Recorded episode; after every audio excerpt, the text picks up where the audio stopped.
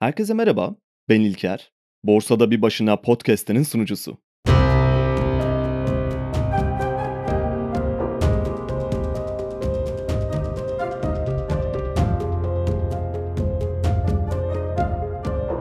Sanırım aramızdan hiç kimse yoksul olmak istemiyordur diye tahmin ediyorum. Yani en azından bilinçli bir tercih olmadığını söyleyebiliriz. Hatta şunu da ekleyebiliriz. Bilinçli bir şekilde yanıltıcı tercihlerle yönlendirilip sonunda genellikle yoksulluğa ulaştığımızı bile düşünebiliriz. Peki neden yoksuluz? Ya da toplumun büyük bir kesimi aynı bir veba salgınına benzeyen ve çoğalarak yayılan bu hastalığa karşı neden kendini koruyamıyor veya önlemler alamıyor gibi sorular da sorabiliriz.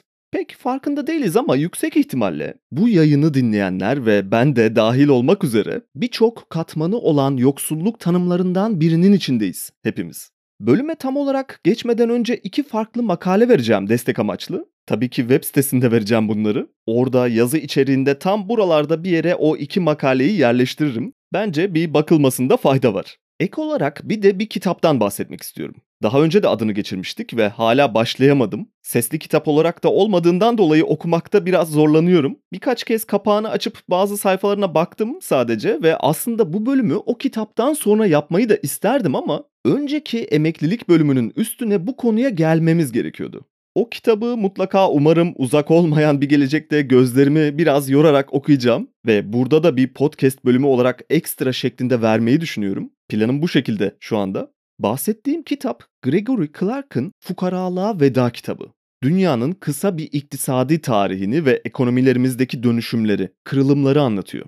Makalelerle biraz farklılık gösteriyor gibi gördüm kitabı fakat henüz bir yorum yapmam mümkün değil. Biraz farklı bir açıdan bakıyor. 4-5 aydır da kitaplığımda tozlanmaya devam ediyor. Henüz başlayamadım. Ama şunu da atlamamamız lazım. Farklı bakış açılarını bir sentez yaptıktan sonra bir konuda fikir yürütmek gerektiğini düşünüyorum. O yüzden o vereceğim iki makale ve kitap farklı olsa da zaten bu yüzden bize çok daha iyi katkı sunabilirler. İlk makale Dünyada ve Türkiye'de yoksulluğun analizi.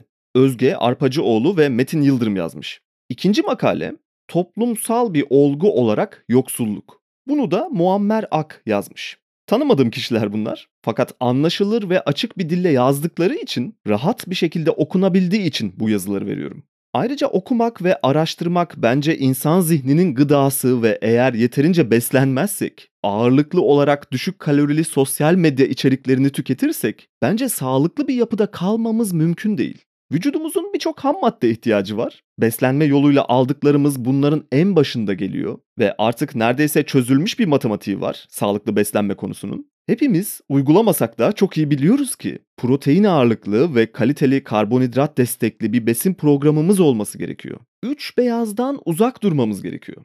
Ve işte bana göre aynı şekilde zihinsel gıdamız olan bilgi ve problem çözme besinlerini alırken de yine bu sefer 3 maviden uzak durmamız gerekiyor. Facebook, Twitter ve Instagram bunlar. Gerçi sonuncusunun simgesi mavi değil ama içinde bazı tonlarını barındırıyor ve bu uygulamaların zaten mavi olmasının özellikle bir sebebi var. Sanırım birçoğumuzun bildiği gibi. Fakat konuyu çok dağıtmayalım. Fukaralıktan bir kurtuluş yolu üzerine konuşmak istiyorum bugün biraz. Ve sosyal medya bunun bir tarafı değil. Yani aslında ciddi bir etkeni diyebiliriz ve hepimiz farkındayız zaten. Noktaları birleştirebiliyoruz sanırım. Fakat ben o başlık altında konuşmak istemiyorum bugün için. Bu arada konuyu nasıl, nereden bağladım bilmiyorum farkında mısınız? Yoksulluktan girdik. Birkaç kaynağa değindik ve bilginin, okumanın, sentez yapmanın öneminden bunların zihnimizin bir besini olduğunu söyleyip zararlı besinlerle karıştırmamamız gerektiğini anlatırken bir anda sosyal medyayı bu açtığımız zihinsel haritada döndürdük. Konunun en başına ve yoksulluğa, fukaralığa bağladık. Böyle karmaşık işler yapmayı seviyorum biraz ama konudan çok sapmamamız lazım. Zaten o yüzden sosyal medya ve fukaralık ilişkisini dışarıda bırakmak istiyorum ve o kozu kullanmak ayrıca çok basit bir tercih olur. Biz daha geniş bir pencereden bakalım yoksulluğa ve fukaralığa. Ayrıca konuyu da çok dağıtmayalım. Geçtiğimiz bölümde hızlı bir giriş yapıp bir anda ne olduğunu anlamadan dağın dun konunun sonuna kadar gitmiştik. Ve bu yöntem aslında dinleme tekniği açısından çok daha etkileyici bir seçim. Ve belki siz farkında olmadan bile ne oluyor ya diye dinliyor olabilirsiniz o tarz bölümleri.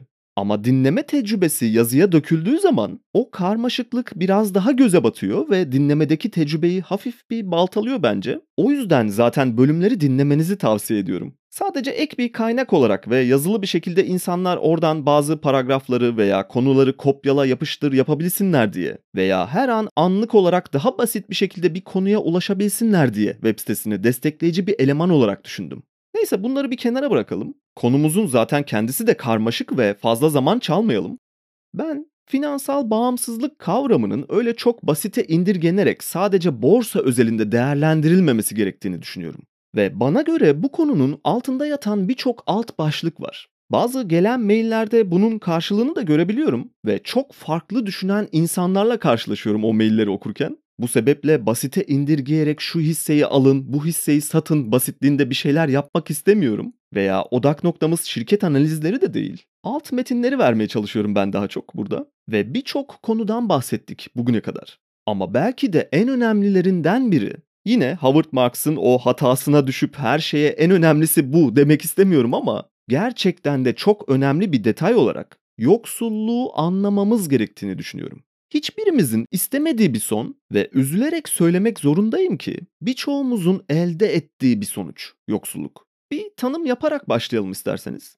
Direkt o makalelerin birinden veriyorum. Şöyle diyor. Yapılan çalışmalar incelendiğinde yoksulluğun 11 tane anlam kümesi içerdiği görülmektedir. Bunlar ihtiyaç, yaşam standardı, kaynak yetersizliği, temel güvenlik eksikliği, yetki eksikliği, çoklu yoksunluk, yoksun bırakma, eşitsizlik, sınıf, bağlılık ve kabul edilmeyen ekonomik güçlüktür. Bu anlamlandırmaların her birinin yoksulluğa bakışta farklı yaklaşımlara gönderme yapmakta olduğu görülmektedir, diyor.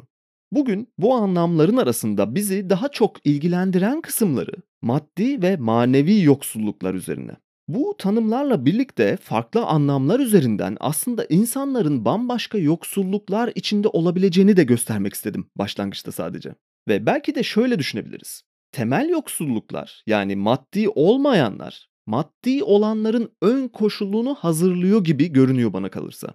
Eğer eşitsizlik, güvenlik yoksulluğu, yetki yoksulluğu gibi kavramlar geçerliyse bunlara bağlı olarak ihtiyaçlar ve yaşam standardı anlamında yoksulluklar doğuyor olabilir. Üstünde biraz daha kafa yorulması gereken bir konu.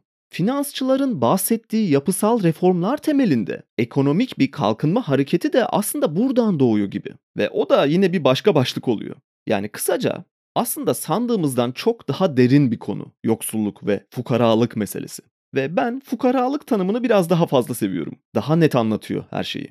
Tam bu noktada bir ön tez olarak yoksulluğun ve fukaralığın hiçbir zaman için yok edilemeyeceğini düşündüğümü söylemem gerekiyor. Ve bu da üstünde düşünülmesi, anlaşılması önemli konulardan biri. Şöyle düşünebiliriz. Ne yazık ki bana göre özellikle para sistemimizden kaynaklı olarak sıfır toplamlı ve zaman zaman farklı başlıklar altında hatta negatif toplamlı oyunlar içinde olduğumuz için yoksulluğu ortadan kaldırmanın hiçbir yolu yok. Sadece bireysel olarak belki korunabiliriz. O da eğer sürüden ayrılıp herkesin yaptığı şeyleri yapmazsak geçerli. Yine benim düşünceme göre. Hayatta başarılı olmuş insanlara baktığımız zaman ya da yoksulluktan çıkmış, kurtulmuş insanlara baktığımızda bir şeyleri farklı yaptıklarını çok rahatlıkla görebiliyoruz. Anlatıyorlar da zaten nasıl yaptıklarını ve bence yeterince kulak vermiyoruz o anlatılanlara. Burada özellikle kişileri incelediğimiz podcast bölümlerinde dikkat çekmek istediğim bir detay da incelediğimiz hemen hemen herkeste neredeyse sıfırdan bir yere gelme hikayesi var. Buna özellikle dikkat çekmeye çalışıyorum. Belki pek fark edilmemiş olabilir ama. Ve bugünlerde artık birçoğumuzun farkında olduğu bu başarı pornosu olarak gördüğüm benim kişisel gelişim zırvalıklarından biraz dışarıda kalmaya çalışarak sıfırdan yapılmış bazı hayat hikayeleri paylaşmaya çalışıyorum. Ve öyle olmayanları da genellikle vermemeye dikkat ediyorum. Mesela Peter Lynch bildiğiniz gibi bir golf kulübünde kedilik yaparak kariyerine başlıyor bir noktada. Orta sınıf veya hatta alt sınıf bir ailenin çocuğu diyebiliriz onun için. Draken Miller yine hemen hemen aynı şekilde. O da orta sınıf. Kayınbabası sayesinde bankacılık kariyerine başlayabiliyor. Ondan önce inşaatlarda da çalışmış hatırlarsanız. Belki Warren Buffett'ı burada biraz dışarıda tutabiliriz. Çünkü babası zaten önemli birisi ama onun da yine hikayesine baktığımızda elbette babasının çevresinden yararlandığını görebiliyoruz ama neredeyse sıfırdan yaratıyor her şeyi tekrardan. Ray Dalio yine benzer bir şekilde. Fonu ilk kurduktan sonra neredeyse batma noktasına geliyor. Arabasını satmak zorunda kalıyor. Hatta babasından kirasını ödeyebilmek için borç para istemek zorunda kalıyor. İşte o hikayelerin içinde bu detayları da özellikle hep vermek istedim. Pek dikkat çekmemiş olsa da. Tabii bu şu demek değil. Herkes sıfırdan en tepe noktalara kadar çıkabilir veya yoksulluktan istediğiniz anda kurtulabilirsiniz gibi bir düşünceye de kapılmamak gerekiyor. Biz sadece onların bunu nasıl yaptığını anlamaya çalışmıştık. Ve işte zaten bugün de biraz daha kişiler özelinden çıkıp biraz farklı bir geniş pencereden bakarak nasıl olabilir onu öğrenmeye çalışacağız. Benim modern kölelik haricinde kullanmayı özellikle sevdiğim bir başka tanım daha var. Bence her şeyi çok daha net açıklıyor. Borç köleliği tanımı ilk farkında olmamız gereken şeylerden biri. Satoshi Radyo'da bu konu özelinde bir bölüm de yapmıştık. Eğer daha detaylı dinlemek isteyenler olursa oraya da yönlendirmiş olayım. Çünkü parasal sistemimizle ilgili büyük bir problem var. Ve bu bizi sisteme zorunlu bir şekilde bağımlı kalmaya zorlayarak sürekli birbiri ardına eklenen zincirlerle bizi kendi içine hapsedebiliyor. Krediler, anlamsız harcamalar, gereksiz lüks tüketimi, kredi kartlarının savurgan bir şekilde kullanılması, hepsi ardı arkasına eklenen zincirlerin bir parçası aslında. Ve borçlanmadan bir şey de yapamıyoruz doğru düzgün. Çünkü sahip olmak istediğimiz neredeyse her şey sadece kısa vadeli birikimlerle elde edilebilecek düzeyde değiller. Bugün bir araç sahibi olmak isteyen sıradan bir vatandaş, sanıyorum aylık maaşının tamamının yaklaşık 40 ila 50 katını ödemek zorunda. Bir ev sahibi olabilmek için bu kat sayıları tekrardan 3 veya 4 ile çarpmamız gerekiyor. Kimse böyle büyük harcamalar için birikim yapmaya başlamak istemiyor. Çünkü bir an önce ihtiyaçlarımızı gidermemiz gerek. Ve bu büyükten küçüğe her ihtiyaç için geçerli. Hepsi de üst üste biniyor zaten. Fakat burada şöyle bir problem var. İktisatla ilgili öğrenmemiz gereken bence çok önemli bir detay var. İstediğimiz hemen her şeye sahip olabiliriz. Ama istediğimiz her şeye hemen sahip olamayız. Bu kuralı öğrenmek ve anlamını kavramak bence kişisel finans için başlangıç noktalarından biri olabilir. Bu arada eşime de bu kuralı aşılamaya çalışıyorum fakat henüz tam anlamıyla kabul ettirebilmiş durumda değilim diyebilirim. Ve borç köleliği ile ilgili bir detaya daha girmek istiyorum. Tüm dünya genelinde daha geniş bir pencereden baktığımızda borcun bitmesi veya kapanması söz konusu bile değil. Çünkü para borç karşılığında yaratılıyor. Biz para arzının artması ve hesaplarımızdaki nominal değerlerin yüksek görünmesini istediğimizden dolayı her zaman için ayrıca bunun iyi bir şey olduğunu düşünmemizden kaynaklı olarak para arzı sürekli yükselmek zorunda. Tüm dünyanın üretim gücünü bir düşünelim. Yıllık ortalama büyümesini %5 altında alabiliriz sanırım. Detaylı bakmadım fakat GDP ortalaması bundan çok daha düşük olması lazım dünyanın. Ayrıca GDP verilerinin gerçek büyüme verilerini yanıltıcı bir şekilde yansıttığını da söyleyebilirim. Fakat normal şartlar altında, sürtünmesiz bir ortamda ve bir atmosfer basıncı altında olduğumuzu varsayalım şimdilik. Toplam para arzımız toplam büyümeden daha hızlı bir şekilde artıyor ve böyle olmak da zorunda. Suni bir şekilde hormonlu ve gerçeği yansıtmayan GDP ölçümlerinin büyüme göstergesi yaratabilmesi için böyle oluyor. Bu aynı sürekli dönen bir teker gibi yokuş aşağı mı veya yokuş yukarı mı gittiğiyle pek ilgilenmiyoruz ve sadece tekerin dönmeye devam etmesi gerekiyor. Eğer tekere çomak sokulursa, sıkılaşma yapılıp araç yavaşlatılırsa bu göreceli olarak durmakla eşdeğer bir şey oluyor ve buhranlara sebebiyet veriyor. O yüzden tekerin dönmek zorunda olduğunu hissediyoruz. Bir adım daha ileri gidelim. Bu tekerin üstünde giden aracı bir lokomotif olarak hayal edelim. Hatta bunun filmi ve dizisi de yapıldı. Snowpiercer. İzlemeyenler için de önermiş olayım bu arada o filmi veya diziyi. Ütopik bir gelecekte dünyada hayatta kalan son bir grup insan bir lokomotifle dünyayı dönüyordu. Eğer tren durursa eksi derecelerdeki hava şartlarında bir daha çalışması mümkün değil ve tren çalışmazsa trendeki hiçbir şey çalışmaz. Mutlak bir ölüm olur sonu.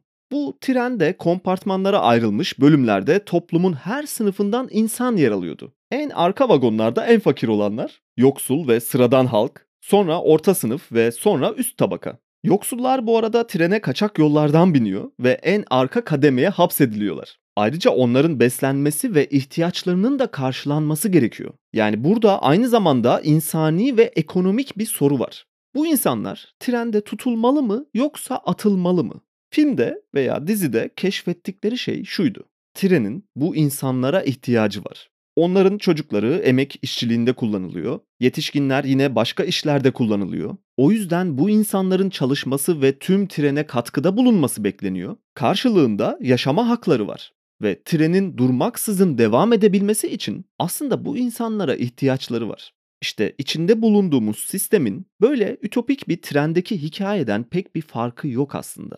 Yoksulluğun o yüzden tamamen ortadan kaldırılması mümkün değil bu sistem içinde. Bize çözüm gibi sunulan bazı paketler var, evet. Fakat bunlar genellikle işleri hep çok daha kötü noktalara götürüyor uzun vadede baktığımızda. Dünya Bankası'na bakalım mesela. Çok güzel bir örneği bu konunun. IMF ve Dünya Bankası'nın araştırmalarına ve raporlarına göre günlük 2 dolar altında kazanç açlık olarak kabul ediliyor ve 4,5 dolar altında kazanç yoksulluk olarak görülüyor. Ve özellikle bu iki kuruluş sefaletin ve yoksulluğun önüne geçmek amacıyla ortalama gelirlerin bu düzeyde olduğu ülkelerde projeler geliştiriyor. Bunlar hepimizin bildiği gibi Orta Asya, Afrika ve bazı Güney Amerika ülkeleri.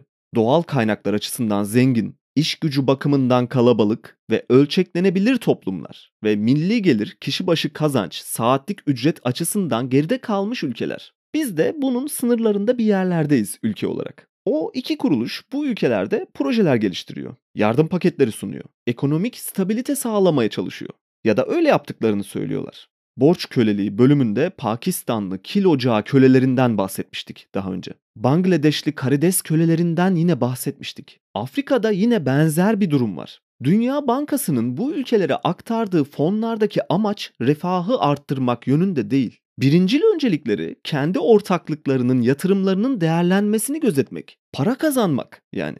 Bunu sağlamanın yolu da fukaralıktan ve sefaletten, borç köleliğinden geçiyor. Pakistanlı kil ocağı işçilerinin birçoğu patronlarına borçlanarak çalışıyor örneğin. Para kazanmak için değil, hiç bitmeyen ve sürekli katlanan bir borcu kapatmaya çalışıyorlar. Bunun daha önce bir belgesel videosunu paylaşmıştım belki hatırlayanlar olacaktır. Bangladeşli karides köleleri kendilerine ait verimli pirinç tarlalarını ekonomik bir dönüşümle karides tarlalarına çevirdiler. Daha fazla kazanmak için. Fakat günün sonunda elde ettikleri tek şey birçoğu için tarlalarını şirketlere kaptırmak oldu ve bu şirketlere borçlanmaya başladılar. Temel yaşam standartlarını sürdürebilmeleri için gerekli gıdaya bile ulaşamaz duruma gelmiş bir haldeler. Sri Lanka'da yine benzer bir hikaye var son zamanlarda. Yani bizler sürekli tekerleri dönmek zorunda olan bu lokomotifin en arka vagonlarında trene kaçak atlamış yolcularız sadece. Ve bu kaçak biletlerin cezasını iş gücüyle ödeyen borç köleleriyiz. En ön vagonda seyahat edenlerin amacı yoksulluğu ortadan kaldırmak değil. Tam aksine kalıcı ve sürekliliği olan ve genlerle aktarılan bir yoksulluk zinciri kurmak ve kırılması ancak nadir olarak mümkün olan bu zincirleri nesiller boyu aktarmak ana hedef. Bu dönüşüm sanayi devrimiyle başlayan bir süreç aslında. Eğer bir başlangıç noktası aramak istersek. Hikaye belki çok daha eski olabilir ama son dönüşümünü sanayi ile tamamladı diyebiliriz. Bugünlerde artık bu dönüşümün yeni bir dönüm noktasındayız ve henüz pek farkında olunan bir şey değil bu. Artık bambaşka seçenekler çıkmaya başladı önümüze. Daha kontrol dışı bir bağımsızlığı yakalamak için önümüzde birçok fırsat var. Ve içinde bulunduğumuz oyunun kurallarını gerçekten iyi anlayabilirsek, aynı Davut ve Golyat'ın hikayesinde olduğu gibi elimizdeki küçük bir sapanla koca bir devi yıkma şansımız olduğuna inanıyorum. Aslında inanmakla da kalmıyorum. Bunu yapmış biri olduğumu düşünüyorum. Anlaşılması gereken en önemli şey hayatımızdaki en önemli kaynağımız olan iş gücümüzün aslında en ucuz fiyatlanan kozumuz olduğunun farkına varmak. İş gücüyle elde edebileceğimiz tek şey borç köleliğinin belki bir üst kademesi olarak görebileceğimiz modern kölelikten başka bir şey değil. Çünkü ölçeklenebilir bir şey değil zamanımız. Oldukça kısıtlı ve çok değerli olması gerekiyor. Tabii eğer biz değerini anlayabilirsek. Aksi durumda çok ucuza gidebiliriz yaptığımız her ne olursa olsun ve bir önceki bölümde konuştuğumuz o yozlaşmış emeklilik sisteminden başka talep edebileceğimiz hiçbir şey olmaz. Fakat bu sarmalın içinden kurtuluş reçetesini isterseniz en sonda yazmaya çalışalım. Genel durumumuz ve içinde olduğumuz umutsuzluk çukurunun başka katmanlarına bakalım önce. Yoksulluğun birçok katmanı var diyoruz. Adam Smith'in tanımına göre temel ihtiyaçlarını mutlak olarak karşılayabilen ancak kişisel kaynakların yetersizliği yüzünden toplumun genel refah düzeyinin altında kalan ve topluma sosyal açıdan katılımları engellenmiş olanlar da göreli yoksullar oluyor diyor. Sanırım birçoğumuzun içine girdiği katman da bu işte. Bugün Türkiye'de asgari ücret açlık sınırının altında. Temmuz 2023 itibariyle yoksulluk sınırı 38 bin lira civarında ve memur maaşları 22 bin liradan başlıyor. Evli bir çifti düşündüğümüzde eğer eşlerden ikisi de memur olarak varsayarsak, biraz da ortalama düşünürsek aşağı yukarı 50 bin lira gibi bir para giriyor evlerine. Yoksulluk sınırının bir tık üstündeler. Üstelik bu şu an için geçerli ve anca yılda iki kez düzenlenebilen maaş düzeltmeleri yüzünden yılın büyük bir kısmını yoksulluk sınırına çok yakın veya biraz altında geçiriyorlar. Ayrıca eşlerden birinin asgari ücret düzeyinde kazandığı bir senaryoda yoksulluk sınırının üstüne çıkma ihtimalleri de çok düşük. Bu insanların büyük bir kısmı sadece temel ihtiyaçlarını giderebilecek düzeydeler. Topluma sosyal açıdan tamamen entegre olup genel refah düzeyine ulaşmaları engellenmiş durumda ve göreli olarak yoksul statüsündeler. Ayrıca fukaralığa veda edemiyorlar. Çünkü finansal olarak bu sarmalın içinden çıkabilmelerinin çok fazla bir yolu yok ve ancak insanca yaşama sınırlarına yaklaşarak hayatlarını tamamlamaya çalışıyorlar birçoğunun olan bitenle ilgili pek bir fikrinin olmadığını düşünüyorum. Veya tam olarak neden böyle olduğunu anlamlandıramıyorlar da olabilir. Zaten bu yüzden hızlı zengin olma yöntemleri ve ponzi şemaları her zaman için bizim ülkemizde iş yapıyor. Sosyal güvenlik ilizyonu ve ponzisi bunlardan en çok inanılanı. Göreli yoksullar ayrıca kendilerine bir kıyasa sokabildiklerinden dolayı yani en azından kıstas olarak alabilecekleri çok daha kötü durumdaki bir katman olduğundan dolayı ortalama bir noktada oldukları gibi bir hataya düşebiliyorlar zaman zaman. Kıyaslarımız genellikle hep en kötüsü. Evet, bugün belki bu yayını dinleyen sanırım hiç kimse sokakta yatmıyor. En kötü ihtimalde çıkar telefonunun sorusuna maruz kalabilecek bir cihazdan dinliyor büyük ihtimalle bu yayınları ya da okuyor. Fakat bu sorunun saçmalığının ne kadar farkında olsak da kendimizi bu sorunun sahibiyle kıyaslamayı bırakmamız gerekiyor. Büyük bir kısmımız iyi durumda falan değil. Sadece göreceli yoksullarız. Türkiye şartlarında finansal bağımsızlık sahibi olma sınırı, yoksulluk gelirinin civarında bir varlığın %4 kuralıyla kullanılarak bir portföye dönüşmesiyle sağlanmaya çalışılıyor. Bu kısmen anlaşılabilir bir şey. Fakat nihai hedefin bu noktada tutulmaması gerektiğini düşünüyorum. Çünkü bu bizi sadece suyun üstünde yüzebilecek bir pozisyonda tutabilir. Yani kısaca bana göre bu tarz minimal bir hedef sadece göreli bir yoksulluk sınırı denilebilir. Bireysel bağımsızlık yolcusu için. Fakat daha da kötüsü henüz tam anlamıyla konuşmadığımız mutlak yoksulluk olabilir. Ben bunu birkaç başlık altına ayırıyorum. Maddi yoksulluğun yanında bahsetmemiz gereken daha temel noktaları da var. Maddi kısmının zaten hepimiz farkındayız. Yine bölümün başında konuştuğumuz bir konuydu. Bir çıkmaza sürüklenildiğinde yoksulluk ve borçlanma da birleşince insan için bir ölüm sarmalına dönüşüyor bu durum.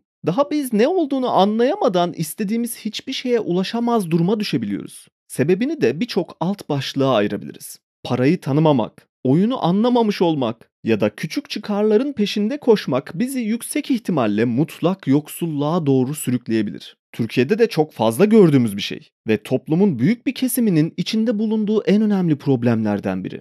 Sadece makarna ve pirinç desteğiyle eğer ülkenin kaderini belirleyecek kararların altına imzanızı atıyorsanız, bunun tek sebebi mutlak bir yoksulluk içinde olmak olabilir. Çünkü başka bir çıkış yolu yok. Başka bir çıkış yolu olmadığı düşünüldüğünden dolayı zaten sadece açlıkla terbiye edilen toplumlar bundan daha ilerisini düşünemezler. Ve bu hepimizin hayatlarını etkiliyor. Bu etkiyi azaltmak için mümkün olduğunca kendini hastalıklı bir topluma eklemlememiş olman gerekiyor. Krishnamurti'nin o çok sevdiğim sözünü tekrar hatırlatmak istiyorum burada. Derinlemesine hastalıklı bir topluma önemli ölçüde eklemlenmiş olmak, sağlıklı olmanın bir göstergesi değildir diyor. Yani aslında herkes kendi çıkarlarını gözetmek istiyor ve günün sonunda kimisinin çıkarları sadece açlık sınırıyla ölçüldüğü için bundan daha fazlasını isteyen ama daha azınlıktaki verimi ve anlamlı yaşamı kovalayanlar mecburi bir şekilde açlıkla mücadele ettiğini düşünen çıkarcı kalabalığa eklemlenmek zorunda olduğunu görüyor. Daha da doğrusu bu problemlerle belki iyi niyetli olarak ilgileniyor olabilir. Belki bu sadece elitist bir duygu mastürbasyonu olabilir. Ama fark edilmeyen şey şu. Bu hastalıklı düşünce ilerledikçe virüs herkese yayılıyor ve etkiliyor. Eğer kendini soyutlamazsan veya kendi çıkarlarını gözetip kendi çözüm yollarını uygulamazsan bireysel olarak bir kurtuluşun reçetesi yok. Mutlak yoksulluk ve göreli yoksulluk arasında bir geçiş tüneli olarak görebileceğimiz ve bir bakıma ikisinin de alt kümesi olan temel yoksulluklar var bir de. Düşünmemek, sorgulamamak, bilgiye ulaşmaya istekli olmamak, kaliteyi ve doğruyu umursamamak gibi birçok maddeye ayırabiliriz temel yoksulluklarımızı. Ve hem mutlak hem göreli olarak ele aldığımız yoksulluk kavramının temelinde yatan sebepler bunlar. Öyle tehlikeli bir zamandayız ki artık insanlar her konuda fikir sahibi. Üstelik bunu büyük bir bilmişlik taslayarak yapıyorlar. Herhangi bir olaya baktığınızda her zaman için geçerli bir şey bu. Herkes belki kulaktan dolma bir yarım yamalak bilgiyle veya sadece baktığı, belki bir yerde karşısına çıkan küçük bir bilgi kırıntısıyla ya da tek taraflı okuduğu bir bakış açısıyla bütün resmi çözdüğünü düşünmeye başlıyor. Bugünlerdeki yapay zekanın resim çözümleme işlemlerine çok benzeyen bir şey var burada. Artık yapay zekaya bir fotoğraf ya da resim verdiğinizde bu tabloyu biraz daha büyüt dediğinizde yani bu görüntünün dışında kalan alanlarda neler olabilir büyüterek uygun bir şekilde çıkar dediğinizde size gerçekten de olması gerektiği gibi görünen sonuçları çok başarılı bir şekilde çıkarabiliyor. Fakat aynı yapay zekaya sadece puzzle'ın bir parçasını verip bütün puzzle'ı çöz derseniz bunu yapması mümkün değil. Hiçbir zaman için de mümkün olmayacak. Eğer kopya çekmezse bir yerlerden. Biz önümüzdeki şeylerin aynı o yapay zekaya verilen bir resim gibi olduğunu düşünüyoruz. Ama aslında sadece puzzle'ın küçük bir parçası. Fotoğrafı sadece buna bakarak tamamlayamayız. Hatta şunu da iddia edebiliriz. Eğer bir test olarak bizi yapay zeka ile bir odaya alsalar, iki tarafa da böyle bir puzzle parçası verip tüm resmi çıkartmasını isteseler, sanırım yapay zeka bizden çok daha iyi bir iş çıkartacaktır. Bunun sebebi bilgisizlikten veya düşünme eksikliğinden kaynaklanmıyor ama bilgisizlik ve düşünme eksikliğimizin olmadığını düşünmekten kaynaklanıyor. Biraz karışık bir cümle gibi görünebilir fakat sanırım ne demek istediğimi net bir şekilde anlatabildiğimi düşünüyorum. İşte bunlar bizim en temel problemlerimiz ve öncelikli olarak mutlak yoksulluğa sürüklenmemizi ya da eğer zaten hayata o noktada başlamıyorsak biraz daha şanslı bir azınlıktaysak, sorgulama yeteneğimizin biraz gelişmiş olduğunu düşünüyorsak o zaman da göreli yoksulluğa düşmemizi sağlıyor bu eksiklikler. Yabancıların bir sözü var bu konuyla biraz bağlantılı. Old money diyorlar. Eski para olarak düşünüldüğünde pek anlamını çıkartamıyoruz ama paradan gelmek diye bir tanım yapıyorlar burada. Bugünlerde gerçi old money ve new money olarak kullanılan iki kavram içinden eski para olarak tabir edilen kısmı biraz farklı anlamlara kaymış durumda. Sanayi devriminin sonuçlarını ve boomer jenerasyonu kötülemek üzere kullanılabilen bir tanıma dönüştü eski para tabiri. Fakat paradan gelmek konusu anlaşılması gereken çok önemli kavramlardan biri. Bizde de bunun tersi olarak sonradan görme kalıbını kullanabiliyoruz. Ve böyle kişileri çevremizde veya sosyal yaşamın içinde hemen anında tespit edebiliyoruz. Çünkü o yoksulluğu üstünden atabilmiş değiller. Yoksulluk öyle sadece banka hesabındaki para miktarıyla aşılan bir eşik değil ve anlamadığımız tarafı bu zaten. Hatta buradaki problemin bir de tam tersi yönünde bir örneği daha var. Yine hepimizin gördüğü veya duyduğu, ayakkabısının topuğuna basıp yerlere tükürerek yürüyen, belki bağrı yarı açık ve konuşmasını bile bilmeyen bir insan tasvir edelim. Ve arkasından şöyle söyleniyor. Bu adamın şu kadar serveti var ve şu haline bir bak denilebiliyor. İşte o insanla biraz önce konuştuğumuz yine sosyal yaşamın içinde daha çok karşılaştığımız eski paradan gelmeyen diğer grup hemen hemen aynı yoksulluğun içindeler. Şimdi böyle düşününce sanırım sizin için de taşlar biraz daha yerine oturmuştur ve aslında aralarındaki benzerliği fark edebiliyorsunuzdur. Öyleyse burada başka bir problem var. Eğer hiçbir zaman için yoksul olmama gibi bir ihtimaliniz yoksa yani zaten çok büyük bir servetin içinde büyüdüyseniz ve yoksulluğu hiç anlamıyor da olabilirsiniz. İşte öyle bir pozisyondaysanız tüm bunları dert etmenize pek gerek yok. Fakat eğer bu şanslı azınlık içinde değilseniz, yoksulluğun parayla çözülen bir şey olduğu gibi bir formül üzerinden ilerlemek çok büyük bir hata olacaktır. Öncesinde temelde çözülmesi gereken çok daha büyük bir problem var. Ve bu da bizi ilk etapta mutlak yoksulluktan yani açlıktan, arkasından göreli yoksulluktan, sonrasında sınıfsal yoksulluktan ve en sonunda yoksun bırakılmaktan kurtaracak tek bir çözüm yolu var. O da bireysel olarak bilgisel ve kültürel yoksullukları çözmekten geçiyor. Temelde yatan problem bu ve maalesef bana göre bölümün başında da konuştuğumuz gibi toplumsal olarak tamamen maddi yoksullukları yok etmemizin mümkün olmadığını anlatırken yani bunun içinde bulunduğumuz oyunun bir parçası olduğundan bahsederken ve yoksulluğa ihtiyacımız olduğunu söylerken aslında biraz da buraya atıf yapmaya çalışıyordum. Tüm toplumun temel anlamda yani kültürel ve bilgisel olarak yoksulluktan kurtulmasını bekleyemeyiz. Ve belki de hiçbir zaman için mümkün olmayacak bir şey bu. Ve zaten işte bu yüzden maddi yoksulluk katmanlarına itiliyorlar bu sarmaldan çıkamayanlar. Piyangoyu tutturanlar veya şanslı bir bahisle maddi tarafı çözebilenler içinse problem aslında ortadan kaybolmuyor. Sadece bir yanılsama içine giriyorlar onlar da. O yüzden herkesin zengin olup yoksulluğun hiç olmadığı bir senaryo ütopik bilim kurgu filmlerinden çok daha ileriye gidemez hiçbir zaman için. Bizim sormamız gereken soru bir insana ne kadar para yeter sorusu değil. Hatalı bir soru bu. Sanırım bu noktaya geldiğimizde artık anladığınız gibi. Bana göre doğru soru insan neyle yaşar sorusu olmalı. Kaç dönüm yeter bir insan için? Banka hesabında kaç milyon yeterli olur? Kaç tane evi olmalı? Ne kadardan kiraya vermeli bunları? Temettü geliri yıllık ne kadar olmalı? Portföyünü yıllık hangi oranda katlamalı? Ya da pazartesi günü açılışta hangi hisse tavan yapar? Gibi sorular insanın ne ile yaşadığının cevabı olabilecek sorular değil. Fakat bunlar hemen hemen her gün sorduğumuz sorular ve tavan olacak hisseyi aramakla kaç dönüm toprağın yeteceğini sormak arasında eğer bir sadeleştirme yapıp bu soruların kaynağına doğru inmeye çalışırsak aslında ikisinde de aynı problem geçerli ve aynı kaynaktan çıkıyorlar. Ve belki de kaderin bir cilvesi olarak bu yanlış kaynaklardan doğan ve büyüyen, çeşitlenen soruları sormaya devam ettikçe bu soruların cevaplarına ulaşma ihtimalimiz de bir o kadar azalıyor. Aynı kuantum fiziği gibi de düşünebiliriz belki bunları. Ciddi bir paradoks var çünkü. Sanırım bu yayını dinleyenlerin büyük bir kesimi, ben de dahil, açlığa veda etmiş insanlar. Bunu birçok farklı anlamda kullanıyorum aslında. Açlığa veda hem maddi anlamda hem de düşünsel anlamda geçerli.